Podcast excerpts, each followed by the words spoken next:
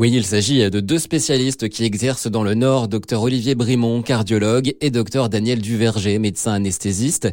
Et commençons avec un constat. Pour ce deuxième confinement, les choses ont légèrement changé, euh, notamment dans l'attitude des patients. En fait, les gens n'osaient pas appeler le 15 parce qu'ils avaient peur de se retrouver hospitalisés et de choper le Covid. Et ils n'avaient pas accès au cabinet de cardiologie parce qu'on avait tous fermé nos cabinets en assurant que les urgences, mais les gens n'avaient pas, ils avaient peur ou ils, n'y allaient pas. Et j'avoue que les gens viennent pour ce deuxième confinement. Il y avait un arrêt du dépistage, les gens étaient sidérés, ne voulaient pas aller dans un cabinet médical. Là, les gens sont beaucoup moins sidérés, les spécialistes continuent à travailler, il y a quand même une partie de la population qui ne veut pas consulter, hein. mais moins qu'au premier confinement. Et en cette fin d'année, certains craignent donc encore de venir consulter les spécialistes.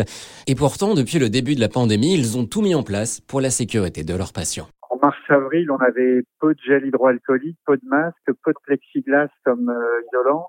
Aujourd'hui, euh, on en a beaucoup. On désinfecte systématiquement après nos consultations. Il y a moins de danger de venir consulter, d'être hospitalisé dans une structure de santé où tous les, les précautions sont prises que dans un, dans un milieu familial avec les enfants euh, où c'est plus compliqué de tout respecter.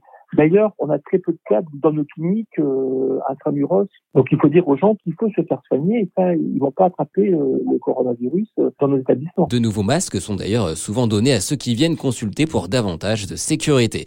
Et parmi tous ceux qui doivent continuer à venir voir leurs spécialistes, leurs médecins, il y a notamment ceux qui ont des problèmes cardiaques. Si vous voulez, on a euh, des problèmes de, des pacemakers, des piles, hein, pour parler simplement. Normalement, on a beaucoup de programmés, c'est-à-dire des gens, ils ont besoin d'une pile parce qu'ils ont vu le, cardiologue, on leur a fait des examens.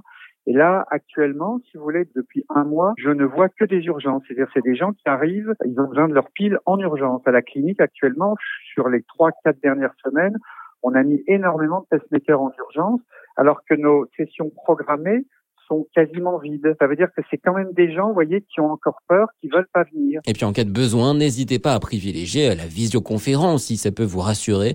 Beaucoup de médecins, beaucoup de spécialistes l'ont mis en place.